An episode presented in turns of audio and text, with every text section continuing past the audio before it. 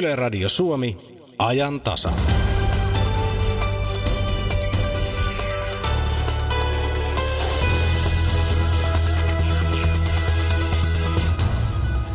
Ikääntyminen ja työ puhuttivat aamupäivällä ajantasan suorassa linjassa. Ylen nettisivuilla on seurattu aiheeseen liittyen postista irtisanottujen kuulumisia. Lisää tästä aiheesta ajantasan aluksi. Olympiastadionin remontti on niin ikään ollut otsikoissa. Lähinnä on puhuttu rahasta. Me käymme katsomassa, mitä stadionilla konkreettisesti tapahtuu.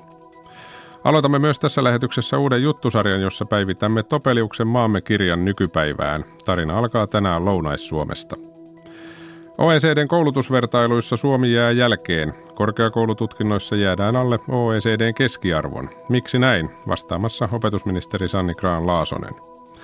Kovatalousosuudessa haastattelussa on hävikkiruuan välityspalvelu Rescue Clubin Oula Anteri ja kolumnistina tänään on Janne Riiheläinen. Studiossa Akilainen, hyvää iltapäivää. Moni varmaan muistaakin ja on tänään tuolta Ylen nettisivulta huomannutkin, että Yle on seurannut kahdeksan entisen postilaisen tarinoita sen jälkeen, kun pitkäaikainen työ loppui. Eli mitä tapahtuu, kun olet viisikymppinen ja sinut irtisanotaan? Näitä tarinoita päivitetään lähiviikkoina lisää. Ensimmäiset jatko-osat tarinoihin ovat siis luettavissa tänään. Tervetuloa studion toimittaja Tiina Merikanto. Kiitos, kiitos. Olet näitä postilaisia seurannut nyt jo useita vuosia. Niille, jotka eivät yhtään tiedä, mistä oli kyse, niin kerro vähän, mistä puhumme.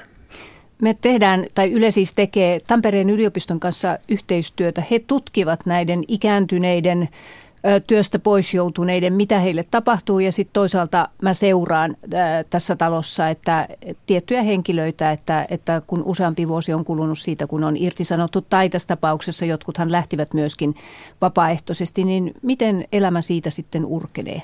Ja siitä poislähdöstä on nyt, kun eletään syyskuuta 2017, niin muutama vuosi jo. Kyllä, kyllä. Useimmat näistä päähenkilöistä niin, niin lähtivät siinä 14, tai saivat irtisanomisen 14 lopussa.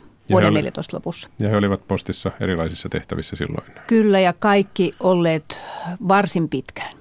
No, mikä on yleiskuva? Mitä heille kuuluu? No yleiskuva itse asiassa on aika sellainen positiivinen, että, että tuossa ynnäilin, että, että mitä näille ihmisille on tapahtunut, niin yksi on selkeästi jäänyt jo ihan vanhuuseläkkeelle, yksi on kohta siltään jäämässä eläkkeelle, mutta sitten viisi ihmistä näistä kahdeksasta, joita seuraa, niin ovat jotenkin päässeet ihan uuden elämän alkuun. Ja yksi näistä henkilöistä on sitten osin sairauslomulla ja osa, osin niin kuin työttömänä. Hänkin on jo aiemmin saanut niin kuin puolikasta eläkettä, että, että hänen tilanteensa on sillä vähän erilainen, mutta siis valtaosa näistä, joita mä seuraan, niin, niin on jotenkin avautunut ihan uusi elämä. Mm. Osaatko yhtäkkiä sanoa syytä siihen, miksi näinkin, jos kai se hyvin on oikea sana, miksi näin hyvin on käynyt? No jotenkin mä ajattelen, että, että, että näissä ihmisissä, ja kuinka sitten sattuikaan, jos voi näin sanoa, että valtaosa on näin, koska enhän mä tietysti tiedä, että, että mitenkä yleisesti ottaen, se siis me tiedetään ihan noin tietotiedollisesti, että ikääntyneiden työttömyys helposti pitkittyy, mutta että nämä ihmiset todellakin niin Irmeli Valve, joka on tänä iltana myöskin A-studiossa itse kertomassa siis juttuna siitä, miten hänen elämänsä siitä sitten jatkui, kun hänet irtisanottiin, niin teki, on tehnyt jo useampaa työtä. Tuomo Käyrä kouluttautui kokonaan uuteen ammattiin, eli puutarhuriksi. Eräs lähti yrittäjäksi. Yksi Eero kirjoitti 200 työhakemusta ja, ja pääsi kuljetuspäällikön tehtävään. Siis hänestä voisi sanoa, että aika lailla siis hänen ehkä entistä työtäänkin vastaavaan hommaan, että, että ihmiset on todella löytäneet ihan jotain uutta. Mm. Tuossa aamupäivän suorassa linjassa puhuttiin paljon asenteesta. Voiko asennesanaa liittää jotenkin näihin tarinoihin? Niin musta oikein hyvin itse asiassa voi, että, että juuri Irmeli esimerkiksi, niin, niin hänkin toimi pitkään esimiestehtävissä postissa ja, ja tuota, sitten kun hän oli, niin kuin hän itse sanoi, että, että vuosi meni toipumiseen – kaikkinaisesta väsymyksestä, niin kuin hän itse sanoi, että ehkä pienestä burnoutista ja tällaisesta toipumiseen, mutta että hänellä oli alustavasti semmoinen ajatus, että hän haluaa tehdä osa-aikaisesti vielä jotakin, niin hän aloitti siivoojan työstä, meni rappusiivoojaksi, hän meni samana vuonna 2016 isännöintitoimiston kiinteistösihteeriksi. Ja nythän yksi kaksi yllättäen on sitten palannut postiin projektitöihin, että, että, että hän halusi, ja se on minusta tyypillistä kaikille näille ihmisille, että ne, he halusivat löytää jotakin uutta ja oli se sitten koulutusta tai halusivat löytää töitä ja ei ollut itse asiassa niin väliä siitä, että onko se just sitä, mitä he olivat aikaisemmin tehneet, vaan he olivat, niin kuin Eero esimerkiksi myöskin sanoi, että hän oli ihan valmis ottamaan lähes mitä tahansa työtä vastaan. Mm. Tiina Merikanto, mikä se konkreettinen tapa sitten on, millä nämä ihmiset ovat sen työn löytäneet? Onko se, että lähetetään satoja ja taas satoja hakemuksia eri suuntaan vai miten pitää toimia? No se on yksi selkeästi ollut se tapa, että Eero sanoo, että se oli ihan tämmöistä ammattimaista työn hakemista, että hän joka aamu istui koneelle ja, ja viisi tuntia lukija teki töitä ja etsi kaikki mahdolliset avoimet työpaikat. Sitten toisaalta niin, niin Irmelin kohdalla mä luulen, että hän ei itse asiassa lähettänyt juuri yhtään työhakemuksia, mutta hän oli kuulolla ja hänen varmaan sosiaaliset verkostonsa toimi hyvin ja sitten toisaalta hän oli valmis ottamaan vastaan. Hmm.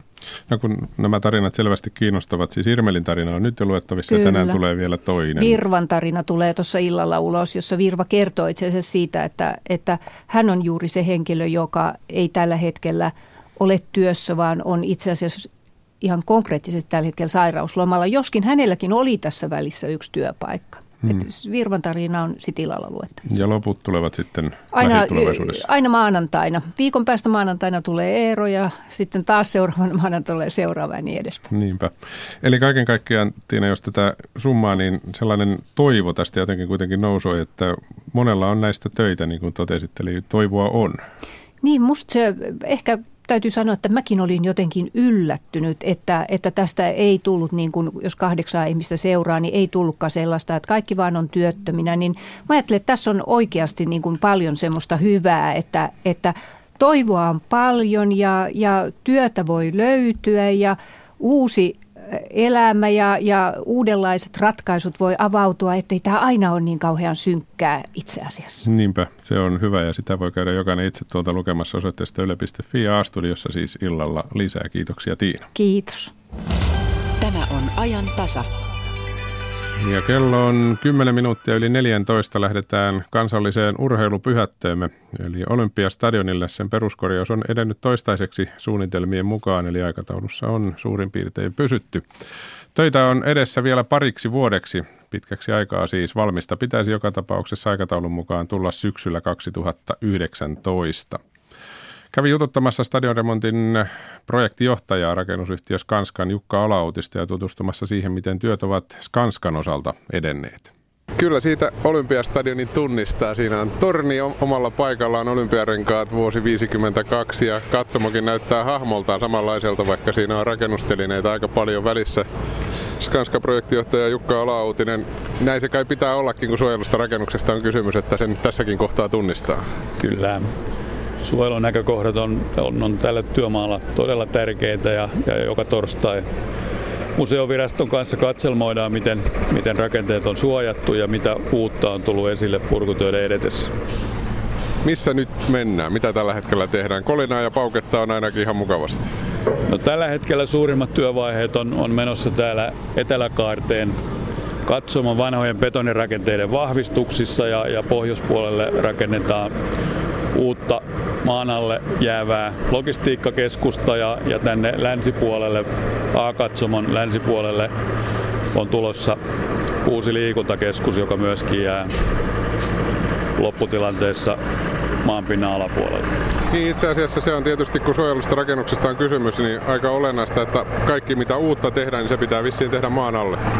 Kyllä, periaatteessa silloin kun, kun Olympiastadion on sitten valmis 2019 syksyllä, niin, niin periaatteessa ei, ei huomata, että mitään uutta tänne on tehty, vaikka maan alle, maan alle rakennetaan 20 000 neliöä uutta tilaa.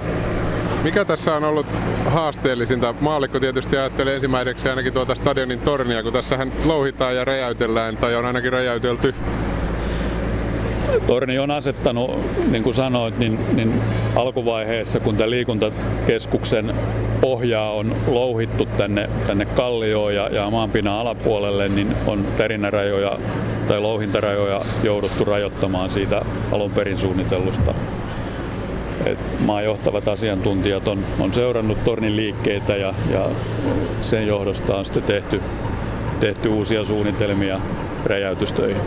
Mitä nuo katsomarakennelmat, kun niiden pitää kuitenkin näyttää samalta? Joudutaanko sinne paljon tekemään uusia tukia niin sanotusti?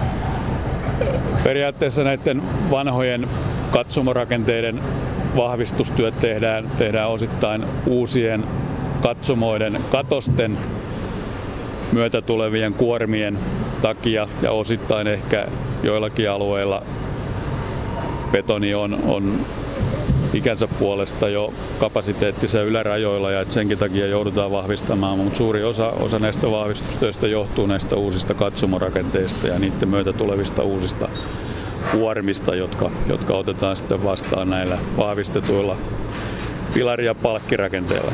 Ja niistä uusista kuormista varmaan merkittävimpiä on tuo kate, joka nyt sitten vihdoin Olympiastadionille tulee. Kyllä, se kate ja, ja sille katoksen päälle tulevat lumikuormat, tuulikuormat ja niin edelleen mitä siinä mitoituksessa on jouduttu ottaa huomioon. Todella vaativa rakenne. Mitä tarkoittaa se, kun tuo betoni on todella vanhaa osittain tuossa ja nyt laitetaan uutta betonia? Miten paljon joutuu miettimään sitä, että miten paljon tuo koko rakennelma elää?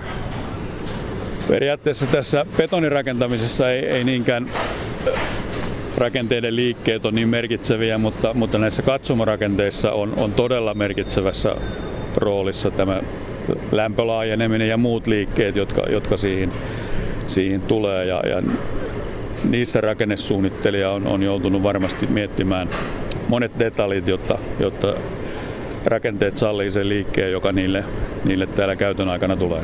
Eli käytännössä se katto liikkuu, jos niin haluaa sanoa? Kyllä. Laskelmien mukaan tämän katsomon etureunan tai etureuna sallii tai sille pitää sallia 10 senttimetrin ylös alas tuleva liike.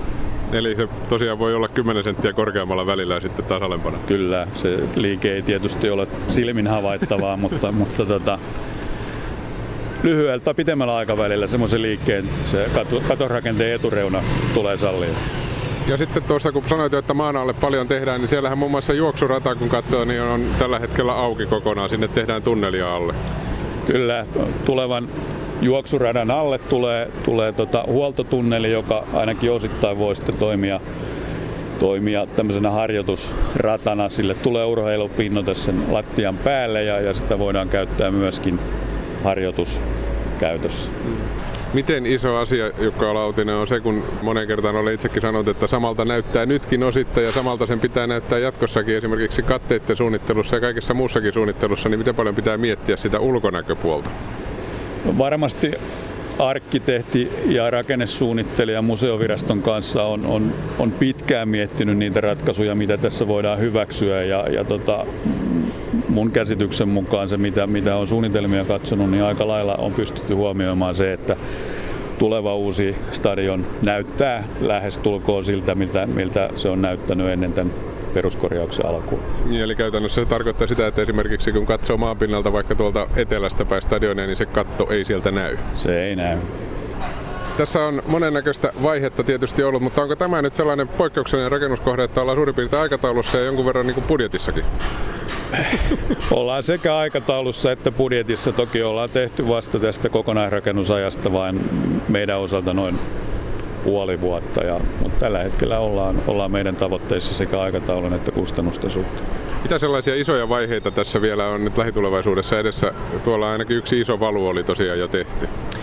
No edelleen siellä pohjois, pohjoisosan logistiikkakeskuksessa jatkuu nämä uusien alueiden pihakansivalut ja, ja tämä äh, vanhojen betonirakenteiden vahvistus näillä katsoma-alueilla jatkuu ensi kesään asti. Et se on niinku suuri, suurin ehkä tämmöinen yksittäinen ja paljon työtä vaativa työ, joka, joka oikeastaan kokonaan on käsityötä, että mitä esivalmistettuja muottiratkaisuja ei voida käyttää.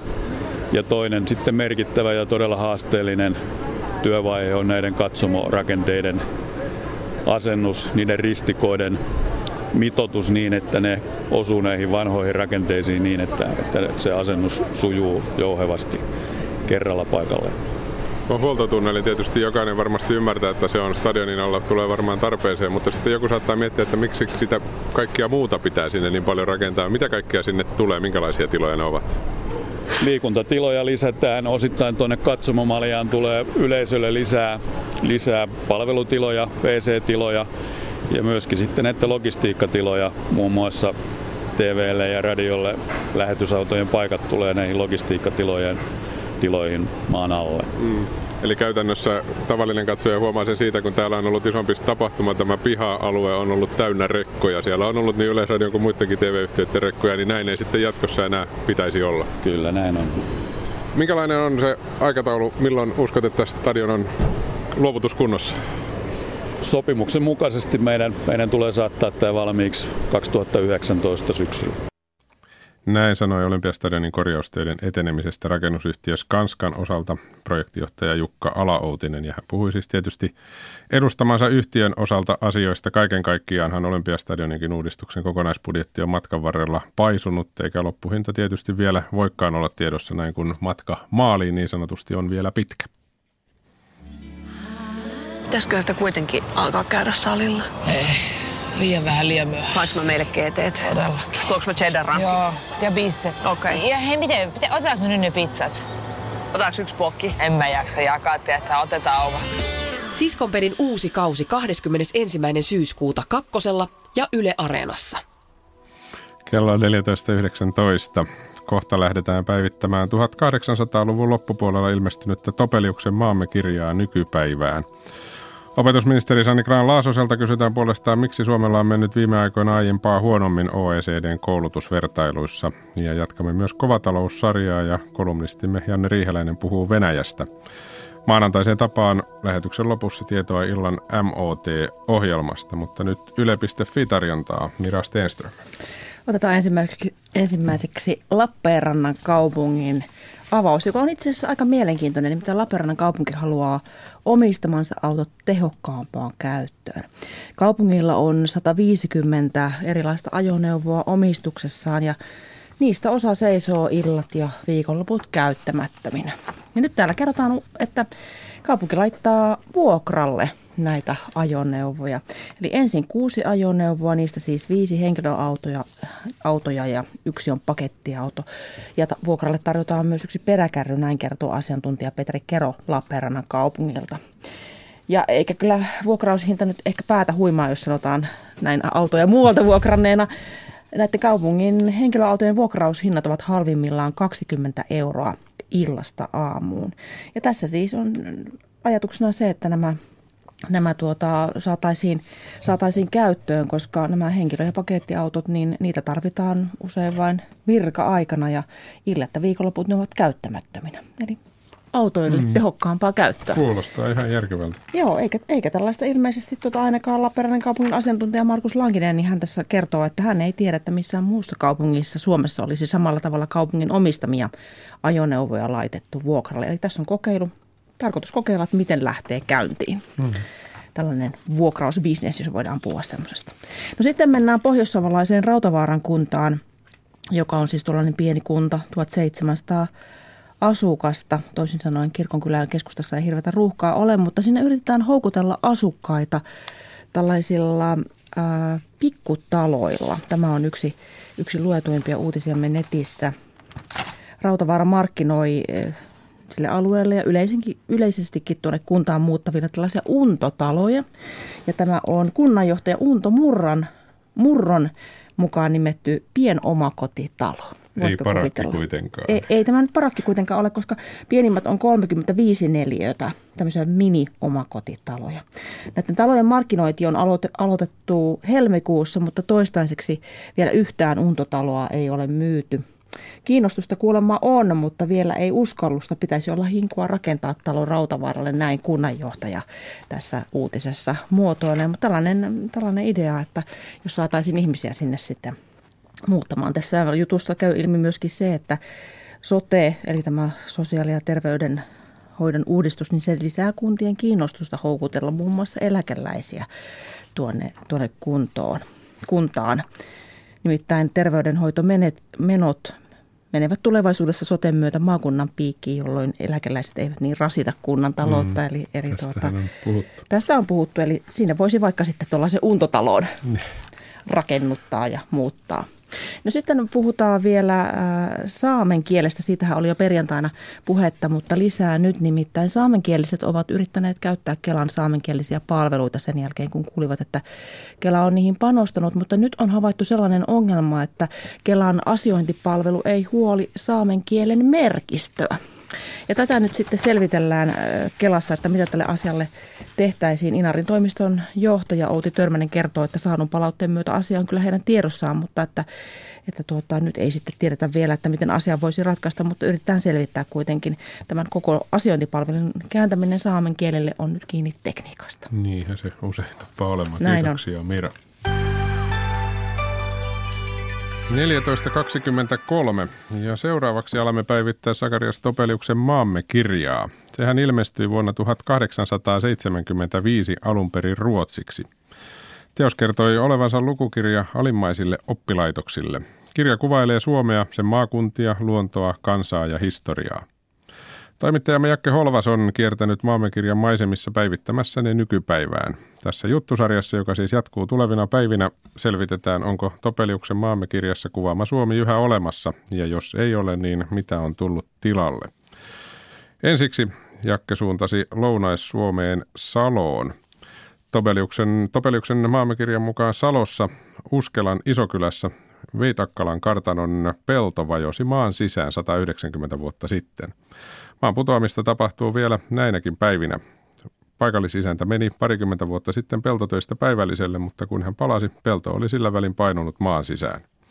1800-luvulla myös Uskelan Isokylän hautuumaa vajosi maan sisään. Samaan paikkaan haudataan vieläkin pari vainajaa vuosittain, vaikka lähellä näkyy peltojen valumisia. Metsästäjä ja eläkeläinen Pentti Kataja on toimittaja Jakke Holvaksen haastattelussa. Ai, sullakin on kiikarit metsäkouluita ovat. Uudet sarvetkin on kasvamassa jo. Siis kiikarella näet, että on jopa sarvet. Uudet sarvet jo kasvamassa. Joo. Siinä, eli nämä on Uskelajoen rannalla. Joo. Kaksi kaurista. Siinä on kolmaskin muuten, joo. Kolmas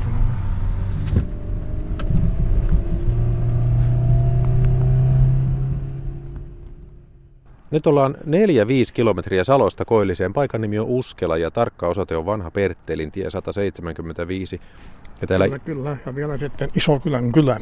Isokylän kylä. Ja täällä Isokylässä Uskelajoen rannalla on hautausmaa ja pieni puinen kellotapuli. Ja tästä paikasta Topelius kertoo maamekirjassa ihan kummallisia asioita. Eli täällä pitäjän vanha kirkko Topeliuksen mukaan vaipui maan sisään. Se tapahtui 1825 ja sitten vielä parikymmentä vuotta myöhemmin hautuumaa ruumiineenkin vaipui se maan sisään. Pentti Kataja, olet kotoisin täältä Uskelasta. Onko tuolla jossain nyt maan sisässä kirkko?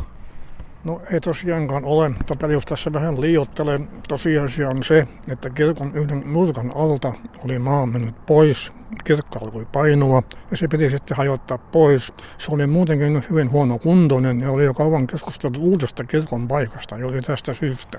Sitten kun tämä kirkko oli sitten jo hajottu sellaisessa, niin nämä Isokylän ja Anjalan kylän talot saivat sitten hajotettavaksi tämän kirkon. Tästä on sitten kulkeutunut kirkon osia tänne maakuntaan. Olen itsekin entisen yhden vanhan ikkunan.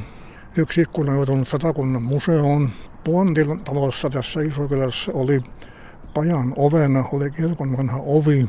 Ja saattaa olla, että jotain muutakin ongelmia näissä taloissa ollut. Kirkon helistä rakennettiin tuonne Anjalan kylään mökki, joka on sitten jo nykyään hätöitetty pois. Eli tästä vajonneesta kirkosta ikkuna on otettu talteen, se on sinun nappaamasi. No oikeastaan se on sinne talossa ollut aitan päädyn ikkunassa. Se on lyijypuvitteinen pieni ikkuna ja siinä oli jo pikkuplat kivittäneet viisi vuotua rikki, yksi ainoa oli ehjänä. Sitten löysin tämmöistä vanhaa viheltävää, hyvin ohutta ikkunalasa ja sitten mistä tämä entisöinti sai sitten toteutettua. Ja se on tosiaan ainakin 200 vuotta vanha, koska 1825, jos se vajosi, niin jokin osa siitä puusta täytyy olla niin vanha, vai kuinka? Tässä ikkunan puitteissa oli puron kädellä raputettuna vuosiluku 1701. Kävelään tuonne katsomaan tuota kellotapulia.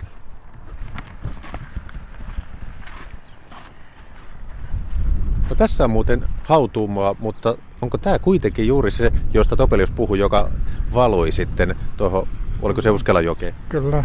Tässä on toisella puolella näkyvissä vielä se valumapaikka, mistä se on mennyt.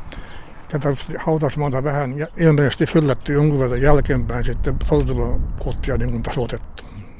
Tähän haudataan vielä vuosittain yksi tai kaksi painajaa tähän hautausmaalle. Tässä on sen verran tilaa. Uskalassa on, Salo Uskalassa on nyt kaikkiaan seurakunnalla kolme hautausmaata. Ja voidaan ihan huoleta tehdä se pelkäämättä, että tästä ruumit vajoavat maan sisään, kuten Topelius kirjoitti 1875. No ihan tässä ei ole sitten tapahtunut sen jälkeen, miten pahempaa kyllä. Mä ihan tässä hautausmankosulla, vaikka tässä jokirannassa muualla kyllä. Siis kuinka monessa sukupolvi olet nyt täällä, Pentti Kataja, tässä Uskela-alueella? No, jos mennään tähän asiaan, niin mä en loppujen lopuksi sitä oikein tiedä, koska mun äidinpuolinen sukuni on ollut tässä kylässä Laavun talossa eh, niin kauan kuin ketunkesät tietävät, eli 1600-luvulta. Että tässä on varmasti haudattuna jo esi-isiäni paljon aikaisemmin, mutta paikoista ei tiedetä, koska siellä ei ole mitään muistomerkkejä aikojen alussa, mihin laitettu. No mites muuten, Topelius sanoo maamme kirjassa, että Uskelassa eräänä aamuna vuonna 1770 pappilan väki huomasi kummastuen ja kauhulla, että maahan aivan lähelle rakennusta oli syntynyt yöllä pitkä syvä halkeama. Jos halkeama olisi ollut vain muutaman metrin pidempi, koko talo olisi vajonnut siihen. Lisäksi eräänä toukokuun päivänä 1827 kuului kummallinen jytinä, maa aukeni ja iso Veitikkalan kartanoon kuuluva pelto vaipui maan sisään. Täällä on vieläkin Veitikkalan kartano. Voisiko pelto siellä vajota? Sieltä vajos pelto. Ei sitä ole aika kuin 20 vuotta, kun isäntä oli Jokiannan pellossa muokkausteissa keväällä. Meni syömään. Piti jatkaa sitten työtä iltapäivällä, mutta ei tarvinnutkaan jatkaa, koska oli, pelto oli mennyt sinä aikana painunut maan sisällä. Joki oli melkein tukossa sitten siitä samassa kohtaa. Eli se kertoo jotain, millainen maaperä täällä päin on, täällä lähellä Saloa, Uskelassa, Isokylässä. Tässä on hyvin paksu savikerros ja sen alla on tämmöistä juoksusaveja, minkä juuri tämän maan liikehtiminen saa aikaan. Eilen oli juuri sanomissa juttu, kun sanon rakennetaan uutta kerrostaloa yhteen rakentamaan kesällä.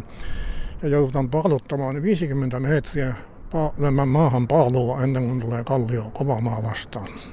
Ja tämän on Salossa tehty monessa muussakin paikassa. Salon yhteiskoulukin muistaakseni 42 metriä jouduttiin paaluttamaan ennen kuin saatiin siihen kuntoon, että talo pysyä pystyssä. Miten muuten nykykirkko on Engelin suunnittelema Uskelassa? Voisiko se painua maan sisään? No ei varmasti voi, kun se on kovan kallion päällä. Tunnetaanko täällä Uskelassa tämä hämmästyttävä historia? Kyllä se on aika yleisesti tunnetaan, koska niitä on koulukirjassakin mainintoja. Mä en tiedä luettiinko aina tänä päivänä maamme kenen, mutta silloin minä olin, kävin kansakoulun, niin sitä vielä luettiin, niin se tuli tätä kautta tietoisuuteen. Se on yksi Suomen luetuimpia kirjoja kautta aikojen. Varmasti on. Tässä on muuten jopa kuva siitä, millainen se kirkko on ollut.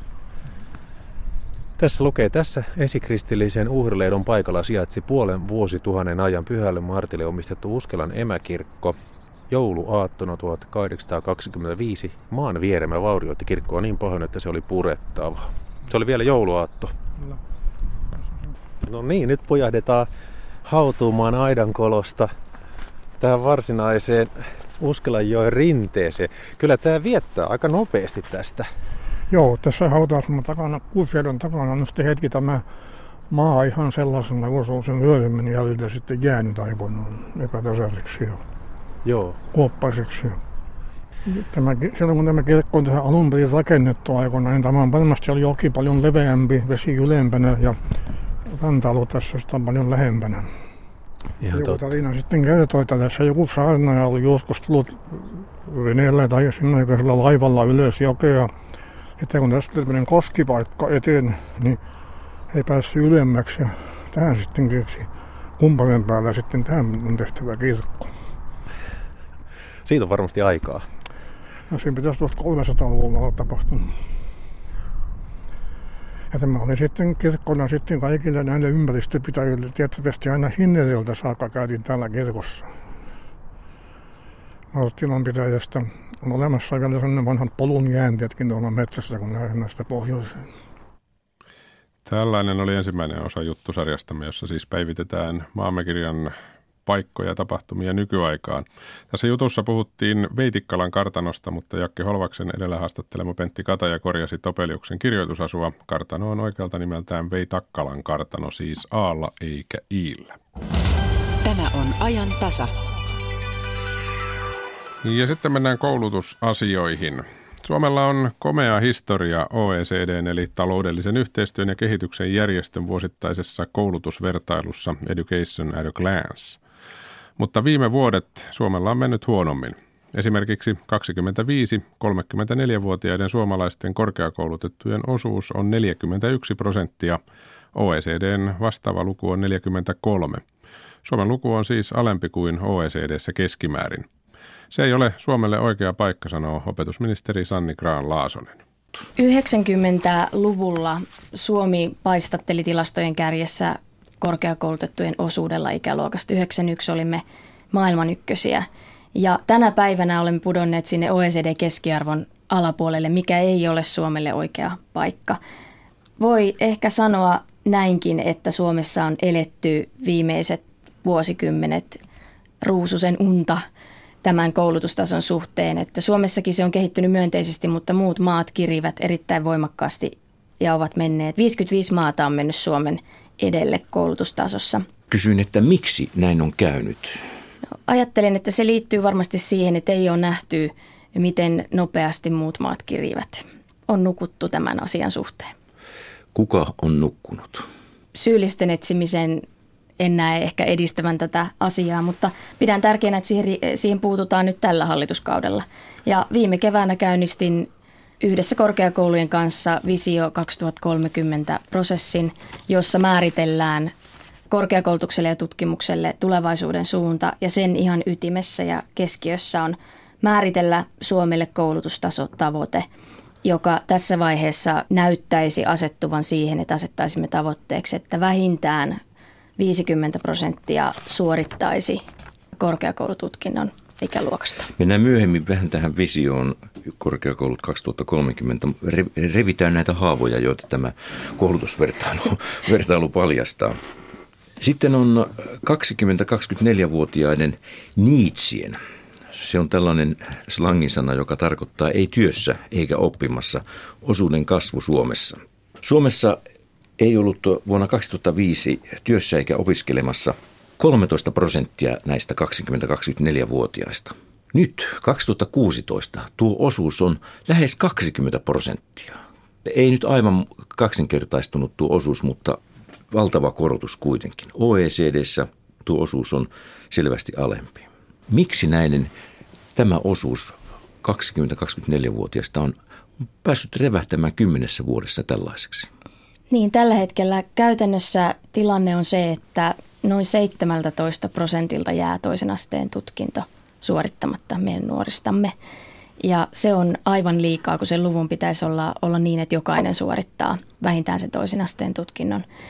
Ja vuosien aikana on tehty paljon töitä sen eteen, että, että saada, saamme koko nuorisoikäluokan peruskoulusta toiselle asteelle, eli koulutustakuu. Takuussa on Suomessa päästy eteenpäin ja käytännössä kaikki sen paikan saa, mutta se saanto jää heikoksi, eli ammatillinen koulutus erityisesti jää liian usein kesken. Ja näihin ongelmiin tällä hetkellä puututaan lukuisilla uudistuksilla, mitä on käynnissä. Ammatillisen koulutuksen kokonaisuudistus, ammatillinen reformi. Opetusministeri, ja, opetusministeri kysyin taas, että miksi näin on päässyt käymään. Muistan tehneeni tästä asia- aiheesta matkan varrella vaikka kuinka paljon juttuja ja ongelma on ollut sama. Ja nyt kysyn, että miksi pudokkaiden joukko vain kasvaa? No tutkijoiden analyysiä tästä asiasta olen paljon kuunnellut ja, ja siinä nousee erittäin monet tekijät esille. Meillä on ehkä tarvetta yhteiskunnassa kääntää sitä katsetta vielä vahvemmin sinne varhaisiin vuosiin, eli tukea perheitä, lapsia, sitä koulutuspolkua, vahvistaa varhaiskasvatusta, joka tutkimustenkin mukaan edistää myöhempää koulupolkua, lisää todennäköisyyttä suorittaa toisen asteen tutkinto ja niin edelleen. Mutta laajemmat yhteiskunnalliset muutokset on, on siinä taustalla ja meillä on tarvetta ottaa koppia meidän nuorista ja lapsista jo varhaisemmassa vaiheessa. Viime viikolla oli kolumnistina Aleksis Salusjärvi, joka kerrottoi kokemuksistaan, kun on ollut ammattikouluissa opettamassa äh, nimenomaan lukemista ja kirjoittamista. Hänen kolumninsa otsikko oli ammattikoulussa on käynnissä vaarallinen ihmiskoe ja hän kertoo, että hänen käsityksensä mukaan tämän nuorisotakun puitteissa ammattikouluihin on ohjattu kyllä oppilaita, mutta he ovat siellä täysin heitteillä edellytetään itsenäistä oppimi, opiskelua ja, ja, ja kaikenlaista itsenäisyyttä, mutta harvat ovat siihen kykeneviä ja opettajia yhä vähemmän ja vähemmän ja ammattikoulujen opetusperiaatteeksi on tullut tällainen ikään kuin itseohjautuvuus. Ja hän ennakoi, että ei tässä hyvin käy ja eikä tuolle luvulle, tuolle Needs-luvulle sitten tule tapahtumaan kyllä mitään muuta kuin huonontumista. Niin no siinä mielessä otan tämän viestin vakavasti, että itsenäinen opiskelu sopii joillekin nuorille. Että ammatillisesta koulutuksesta juuri saimme tilastoa, että, että nuoret keskimäärin viihtyy erittäin hyvin ammatillisessa koulutuksessa ja, ja opiskelee mielellään esimerkiksi työpaikoilla ja niin edelleen. Mutta sitten on nuoria, joille itsenäinen opiskelu ei sovi ja tarvitsevat enemmän tukea koulutuspolulleen. Ensi vuoden alusta, kun astuu voimaan tämä ammatillisen koulutuksen reformi eli kokonaisuudistus, niin siinä ytimessä on, kun menee vähän koulutuslangin puolelle, mutta – mutta henkilökohtaistaminen, eli se, että jokaiselle rakennetaan yksilöllisempi suunnitelma ja siinä voidaan määritellä myöskin se tuen tarve ihan uudella tavalla. Ja siihen meidän pitää panostaa, että ne nuoret, jotka tarvitsevat enemmän tukea, enemmän sitä aikuisen läsnäoloa, niin he sitä myöskin saavat. Tämä OECDn koulutusvertailu osoittaa tällaista vuosikymmenien, vähintään pari vuosikymmenen mittaista, mittaista suomalaisen koulutusjärjestelmän rapautumista. Se muun muassa kertoo, että 25-34-vuotiaista henkilöistä, joilla ei ole toisen asteen koulutusta, työttömänä on yhä suurempi ja suurempi määrä. Ja vuonna 2005 tuo osuus oli Suomessa 37 prosenttia, nyt se on 50. Eli ne, jotka, joita ei saada tähän edes siihen toisen asteen koulutukseen, he ovat työttömänä. 50 prosenttia heistä on työttömänä. Niin se kertoo. Ja kun, kun, kun ikäluokasta sitten siellä alkupäässä oli, että puhutaan paristakymmenestä prosentista, ja, eli, eli kasaantuu valtava määrä ihmisiä, ihmisiä jotka ovat niin, käytännössä melkein kaiken ulkopuolella. Niin se kertoo myöskin meidän työelämän murroksesta, että aikaisemmin löytyi työpaikkoja pelkän peruskoulun varassa oleville – nyt työelämän murroksen myötä se kehitys vain kiihtyy, että ainoastaan korkean osaamisen työpaikat Suomessa lisääntyy. Tämä on totta jo tänä päivänä. Ja pelkän peruskoulun varassa olevien työllisyysaste on erittäin heikko. Kun katsotaan koko työikäisten osuus, niin se on vain vähän päälle 40 prosenttia. Tähän, tämä vain lähettää meille sen viestin, että meidän täytyy panostaa koulutukseen ja meidän täytyy huolehtia siitä, että koko ikäluokka saa vähintään sen toisen asteen tutkinnon. Ja samanaikaisesti nostaa sitä osuutta väestöstä, joka suorittaa korkeakoulututkinnon. Tässäkin Suomi on ohittanut huonoudessaan OECDn keskiarvon. Näin se on ja näihin viesteihin meidän täytyy suhtautua erittäin vakavasti ja siksi tällä hallituskaudella on tarkoitus tehdä uudistuksia kaikilla koulutusasteilla ja rakentaa semmoista jatkumoa, joka mahdollistaa sen myöskin sen elämän mittaisen uuden oppimisen. Mutta täytyy sanoa, että nämä tilastot on erittäin, lähettää meille erittäin vakavan viestin, mutta samanaikaisesti kouluissa ja meidän koulutusjärjestelmässä tapahtuu erittäin paljon hyvää. Siellä on meidän kouluissa työskentelee maailman parhaat opettajat – oppimistuloksissa olemme edelleen siellä kärkimaiden joukossa. Tuossa viittasitte jo tuohon var- varhaiskasvatukseen. Tutkimukset osoittavat, että varhaiskasvatukseen osallistuminen parantaa mahdollisuuksia myöhemmässä koulunkäynnissä ja opiskelussa. Suomessa nämä osallistuminen varhaiskasvatukseen on selvästi vähäisempää kuin, kuin, kuin muissa Pohjoismaissa ja monessa muussakin maassa. No nyt, nyt on meneillään keskustelu kotihoidon tuesta. Ja, ja, ja Suomessa näyttää siltä, että hallitus aikoo edelleen kannustaa siihen, että, että lapset ja äidit jäävät kotiin mahdollisimman pitkään, ei nyt mahdollisimman, mutta kuitenkin vähintään kolmevuotiaaksi, kun muualla tähdätään ehkä kahteen vuoteen ja sitten, sitten osallistumiseen varhaiskasvatukseen. No, hallitus on asettanut tavoitteeksi, että varhaiskasvatukseen osallistumista lisätään, eli sitä varhaiskasvatuksen osallistumisastetta nostetaan, ja se onkin paikallaan. OECD huomauttaa tästä tästä myöskin Suomea, että, että olemme varhaiskasvatukseen osallistumisessa siellä OECD-maiden pohjalla. Ja miksi tämä on ongelma, niin siksi, että varhaiskasvatuksella on erittäin positiivisia vaikutuksia lapsen kasvulle ja kehitykselle ja se on myöskin tehokasta syrjäytymisen ehkäisyä ennaltaehkäisevästi. Ja siitä syystä niin tähän kiinnitetään nyt huomiota muun muassa siten, että ensi vuoden alusta varhaiskasvatusmaksut laskee erittäin tuntuvasti 70 miljoonalla siten, että 6700 perhettä pääsee maksuttoman varhaiskasvatuksen piiriin ja, ja maksut alenee erityisesti pieni- ja keskituloisilla. Tuossa jo viittasitte siihen, että korkeakoulussa on meneillään tämmöinen Visio 2030 ohjelma, jolla pyritään uudistamaan suomalaista korkeakoulu- ja tutkimusjärjestelmää. Muutama nopea ja lyhyt kysymys isoista asioista. Minkälainen tarve on muuttaa rakennetta ja korkeakoulujärjestelmän laajuutta? Tämän visiotyön ytimessä on se koulutustason nostaminen, mutta sen ohella puhutaan sitten myöskin rakenteista, eli siitä, että millaisella korkeakoulujärjestelmällä ja millaisilla tutkimuksen rakenteilla ja rahoituksella Suomi pärjää ja pärjää laadussa ja kansainvälisesti on Rakennehan tarkoittaa, rakennehan tarkoittaa sitä, että kuinka paljon niitä korkeakouluja on, ja niitä on Suomessa nyt aika paljon. Se on totta. Tarkoittaako se automaattisesti sitä, että niitä pitää olla vähemmän? No se varmasti on se suunta edelleen, ja niin se on ollut oikeastaan, voi sanoa, viimeiset, viimeisen vuosikymmenen ajan. Että meillähän on runsaasti tekeillä tälläkin hetkellä, esimerkiksi Tampereella parhaillaan kaksi yliopistoa fuusioituu ja ammattikorkeakoulu tulee samaan rakenteeseen – mukaan yhdessä strategisesti johdetuksi. Eli mennään myöskin korkeakoulusektoreiden yli. Ja uskon, että tämä kehityssuunta jatkuu vastaavaan käynnissä Lappeenrannassa ja Lahdessa, Lapissa ja muilla paikkakunnilla mietitään. Eli yksi kysymys tämän visiotyön ytimessä on se, että millainen lainsäädäntö meillä on tulevaisuudessa niin, että se tukee toisaalta monimuotoisuutta ja toisaalta siitä selkeyttä työnjakoon. Yksi mahdollisuus, mikä on noussut keskusteluissa esille, on se, että meillä voisi tulevaisuudessa olla yksi yhteinen korkeakoululaki, mutta se sisältää toki vielä paljon yksityiskohtia kysymyksiä. Ja sitten tämän ohella niin tärkeä kysymys on se, että miten varmistetaan jatkuvan oppimisen mahdollisuuksia. Eli meillä on entistä enemmän tarvetta sille, että ihmisillä on, myös korkeakoulutetuilla on mahdollisuus täydentää omaa osaamistaan työuran varrella – myös muilla tavoilla kuin suorittaa kokonaan uusi tutkinto alusta aloittain. Eli tämä elinikäisen oppimisen mahdollisuus ja semmoinen, puhutaan modulaarisuudesta, niin täydennys ja jatkuva oppimisen mahdollisuuksista, niin, niin näitä tullaan tässä visioprosessin aikana lisäämään. Ja sitten yksi vielä näkökulma on tämä tutkimus, kehitys, innovaatiorahoitus. Näin sanoi opetusministeri Sanni Graan-Laasonen. La- äh, Toimittajana edellä oli Sakari Kilpelä. Sitten mennään kova taloussarjamme pariin. Ruokahävikistäkin voi tehdä bisnestä.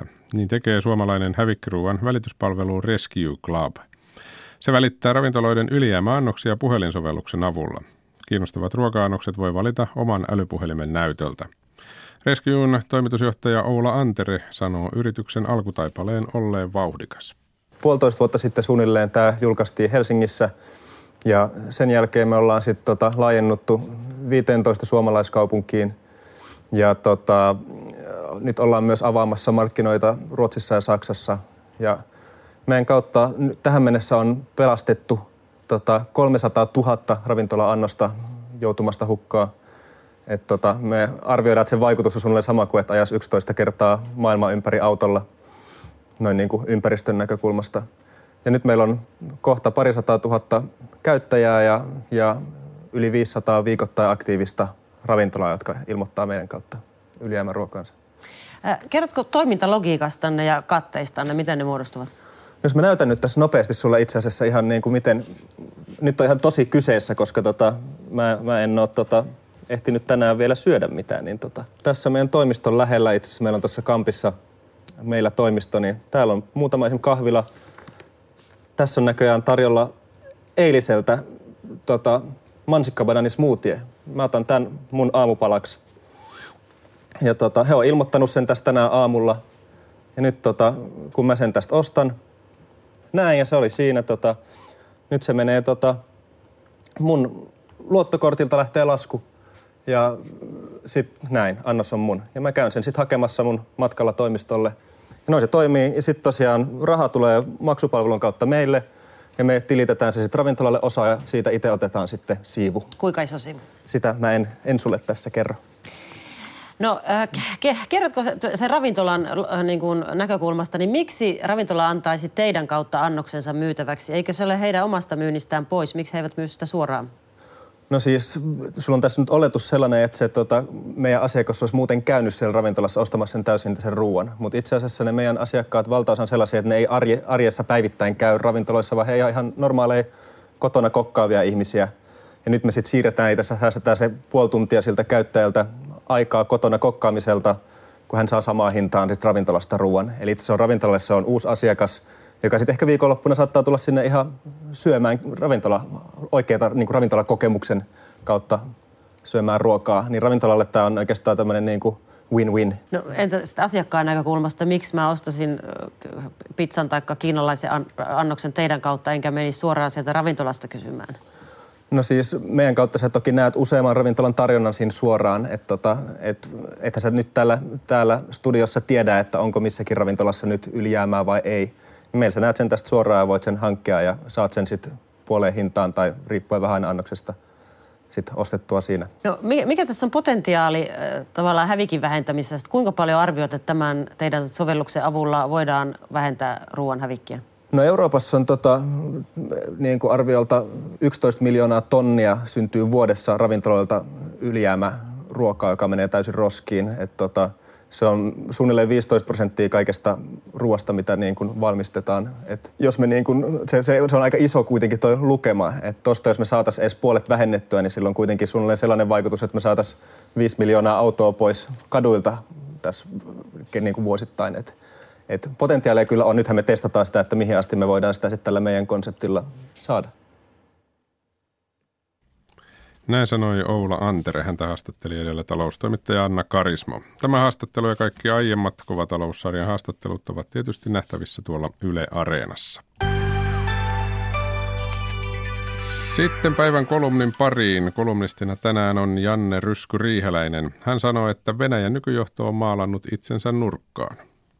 Kun presidentti Vladimir Putin nousi valtakoneiston valintana Jeltsinin seuraajaksi, odotettiin häneltä kahta asiaa. Yhteiskunnallista vakautta ja vaurautta venäläisille sekä Venäjän aseman palauttamista kunnioitusta herättäväksi. Näihin asioihin Venäjä onkin panostanut vahvasti. Energiavienti kohoavin öljyn hintoineen nosti Venäjän ja venäläiset Neuvostoliiton romahtamisen jälkeisestä alhosta. Pikkuhiljaa Putin on saanut ajettua maansa muutenkin sisäisesti itselleen mieluiseen asentoon, jossa valta on keskittynyt hänelle ja jokainen vallanporras hyötyy oman siivunsa verran. Tätä korruptioon perustuvaa vallan vertikaalia Putin on lujittanut muun muassa ottamalla mediat valtion valvontaan ja estämällä ulkomaalaisen vaikutuksen kansalaisjärjestöjen, yliopistojen ja muiden kansainvälistä yhteistyötä normaalisti tekevien kohdalla. Vaikutteita länsimaisista demokratioista oikeusvaltioperiaatteineen ei haluta sotkemaan suvereenia demokratiaa, kuten Kreml luomansa yhteiskuntajärjestelmää nimittää.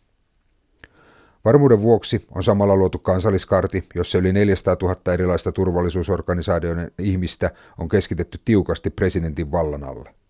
Aitoa demokratiaa vaativa ja korruption vastainen värivallankumous on Putinin pahin painajainen. Sisäisesti Putin on ainakin tähän asti onnistunut tavoitteessaan, mutta pyrkimys päästä kunnioitetuksi maailmanvallaksi on ollut hankalampaa. Vaikka Venäjän toimia nykyään pelätään, niin silti sen pyrkimykset ovat itse asiassa ajaneet maan jonkin sellaisen rajan yli, josta ei enää ole paluuta.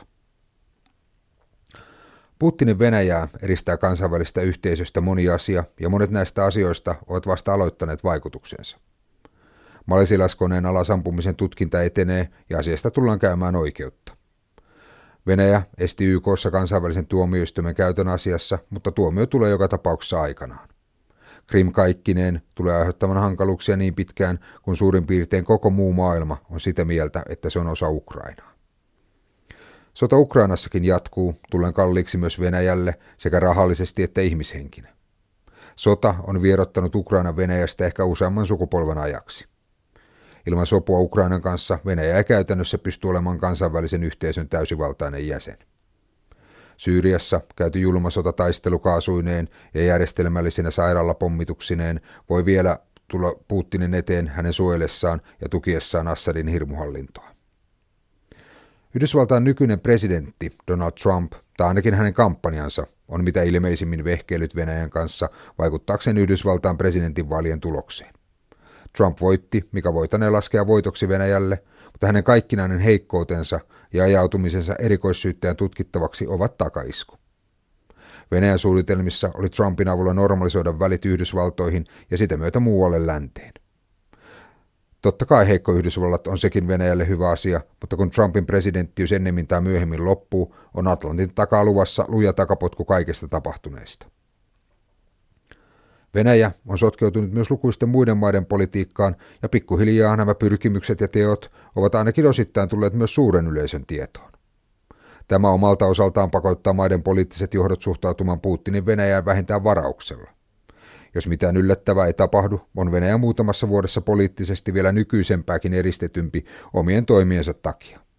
Se yllättävä olisi Yhdysvaltain demokraattisten instituutioiden taipuminen Trumpin edessä tai Euroopan unionin hajannus tai jopa hajoaminen. Venäjän talous on saatu öljyn hinnan laskemisen ja Krimin valtauksen jälkeisen syöksyn jälkeen palautettua vakaammalle pohjalle. Korruptio, rapistuva infrastruktuuri, tekemättä jääneet rakennemuutokset ja pakotteet eivät kuitenkaan ole hävinneet mihinkään. Venäjän vapisevan talouden satsaukset sotilasmenoihin ovat virallisestikin peräti 5 prosentin luokkaa bruttokansantuotteesta. Uusiutuvat energialähteet tulevat näkyvissä olevassa tulevaisuudessa puraisemaan pahasti öljystä ja kaasusta riippuvasta vientiä. Ilman jouhevaa kansainvälistä kauppaa Venäjä ei myöskään kykene uusiutumaan taloudellisesti, vaikka poliittinen tahto vihdoin löytyisi. Nämä asiat on laskettu yhteen jo Moskovassakin. Venäjän toimet koko turvallisuuskriisin ajan ovat olleet harkittuja ja voima on käytetty juuri se määrä, jolla saadaan maksimivaikutus minimivahingoilla. Juuri nyt Venäjä uhoaa voimansa Zapad-sotaharjoituksen avulla, vaikka käytännössä sodat Ukrainassa ja Syyriassa ovat vetäneet maan sotilaisen voiman hyvinkin tiukoille. Jos Venäjä haluaa päästä pois tästä umpikujasta, niin vaihtoehtoja on suuren sodan lisäksi oikeastaan vain yksi, valtiojohdon vaihtaminen.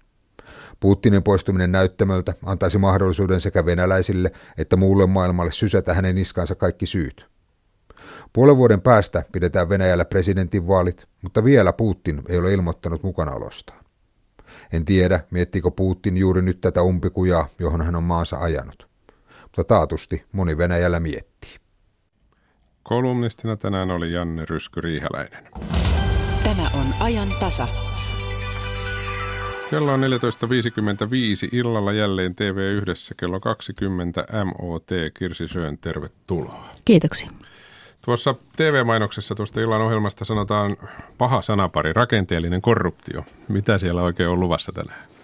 No joo, siis ehkä hyvä sanoa tässä vaiheessa, että rakenteellinen korruptiohan tarkoittaa sitä, että laillisiin rakenteisiin piiloutuu tämmöisiä verkostoja, jotka ei ole läpinäkyviä. Mm. Ja, tota, ja sitä siellä nimenomaan on. Eli tavallaan niin kuin hyvä veli, hyvä sisko, verkosto ja semmoista läpinäkymätöntä sopimista. Ja sitten ihmisiä, jotka joko istuu kahdella tuolilla tai sitten on siirrytty sujuvasti vaikuttaa aina uuteen rooliin. Tämmöinen kansainvälisesti puhutaan pyöröovi-ilmiöstä, eli, eli tämän tyyppistä. Et ehkä yksi esimerkki voisi olla tällaisista ää, Tam, puhutaan siis Tampereesta ja mm. Tampereen kaupunki niin, on, on meillä, niin, kuin, niin, niin tässä puhutaan Tampereen kaupungin isoista rakennushankkeista, mutta otetaan siinä yksi vähän pienempikin esimerkki. Se liittyy tämmöiseen vanhusten talosäätiön, kotilinna-säätiö, jota johtaa kaupungin tavallaan johtava demari.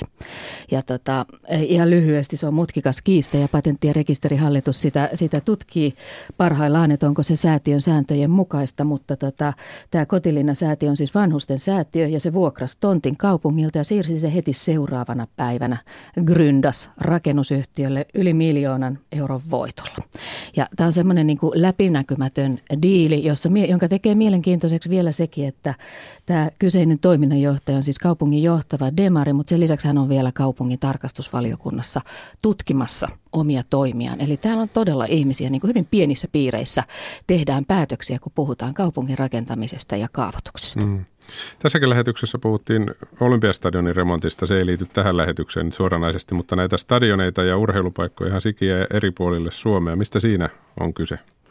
Joo, tämä on mielenkiintoista. Eli tosiaan tässä ohjelmassa käsitellään Tamperetta ja siellä on parikin sellaista hanketta, jossa rakennusyhtiön aloitteesta on lähdetty ikään kuin kiinteistö kehittämään sillä tavalla, että on lähestytty urheiluseuraa ja sitten on saatu luotua tämmöinen win-win tilanne, että urheiluseura ja kaupunki saa ikään kuin uuden stadionin ja sitten siihen rakennusyhtiö saa asumis asuinrakennusneliöitä, tämmöisiä keskustamaisia asuinrakennusneliöitä, jotka on se, mistä se tili tänä päivänä tehdään. Ja, tota, ja, ja tämä on niin kuin sillä tavalla kiinnostavaa, koska näitä nyt sikiä ympäri Suomea, niitä on Turussa, täällä Helsingissäkin on vastaavan kaltaisia. Et se tarkoittaa, että tämmöiset niin kuin rakennusliikkeiden hankekehittäjät on aika ahkerina. Eli mm. tällaiset niin kuin hankkeet, yhdessä välissähän Suomi maakuntakaupungeissa kaivettiin niitä toriparkkeja. Niin tässä on vähän nyt samankaltaisesta ilmiöstä kysymys, että meillä on muutama rakennusyhtiö, he ja hankekehittäjät ideoi hankkeita, jotka muistuttaa kovasti toisiaan ja niitä sitten toistetaan eri puolilla. No itsekin sanoit, että win-win. Mikäs tässä sitten on vikana? Eikö se ole hyvä, että rakennetaan? Joo, ja se, se onkin juuri näin. Että tota noin, ö, toki tässä voi sitten lähteä semmoiseen niin mielipidekysymykseen, että tykkääkö torneista vai ei.